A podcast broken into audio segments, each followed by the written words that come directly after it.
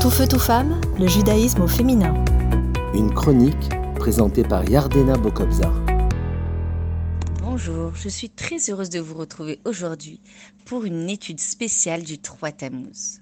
Aujourd'hui, en cette veille du 3 Tammuz, qui est le jour de la Iloula du Rabbi Menachem Mendel. À l'époque de Josué, le 3 Tammuz était déjà une date propice.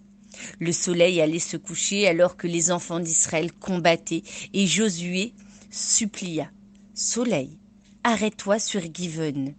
Et le soleil s'arrêta, ce qui permit aux enfants d'Israël de gagner la bataille. Il y a aussi de nombreuses années, en 1927, c'était le 3 Tammuz également, et le rabbi Yosef Yitzhak fut libéré de prison. Tout d'abord, sa condamnation à perpétuité ayant été diminuée en une peine de trois ans d'exil, pour ensuite passer à une libération totale le 12 Tammuz. Mais la question qu'on se pose est qu'il s'agisse de la libération totale en deux étapes du rabbi, ou encore du miracle de Josué. Nous pouvons nous demander pourquoi le miracle ne se réalisa pas d'emblée, en une seule fois. Eh bien, nous allons comprendre aujourd'hui qu'il existe deux sortes de miracles. La première sorte de miracle est quand la nature des choses reste intacte. Le miracle ne modifie donc pas l'objet sur lequel il agit. Et la deuxième sorte de miracle est lorsque la nature elle-même est miraculeusement transformée. Le miracle modifie ainsi la nature de l'objet. Dans la parachat Korah que nous allons lire cette semaine, il est écrit un verset au sujet du bâton de Aaron qui fleurit, car il avait été choisi en tant que grand prêtre. Des fleurs y avaient éclos, des bourgeons de fruits en étaient sortis, et des amandes y avaient mûri. Et dans ce verset, quelle sorte de miracle observe-t-on?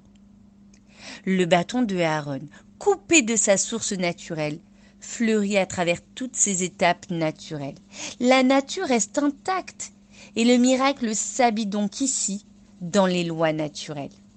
Dieu dirige le monde soit par les voies naturelles, soit miraculeusement c'est-à-dire qu'il transcende ces lois de la nature. Mais dans les deux cas, le miracle se réalise dans l'unique but de glorifier le Maître du monde, comme il est écrit Kol Shebera et la Lorsqu'un juif utilise un élément de ce monde pour la gloire de Dieu, il dévoile alors la parole divine que cet élément contient. Oui, telle est la volonté de Dieu. Il souhaite que l'homme le glorifie. Et c'est la raison pour laquelle un miracle doit se revêtir dans les lois de la nature, afin que la gloire de Dieu se révèle effectivement via le monde matériel. Nous comprenons pourquoi le miracle de la floraison du bâton de Aaron respecta toutes les étapes de la floraison jusqu'aux amandes. L'amande, le fruit qui pousse le plus rapidement, poussa cette fois-ci en une nuit, mais avec toutes les étapes naturelles de son développement.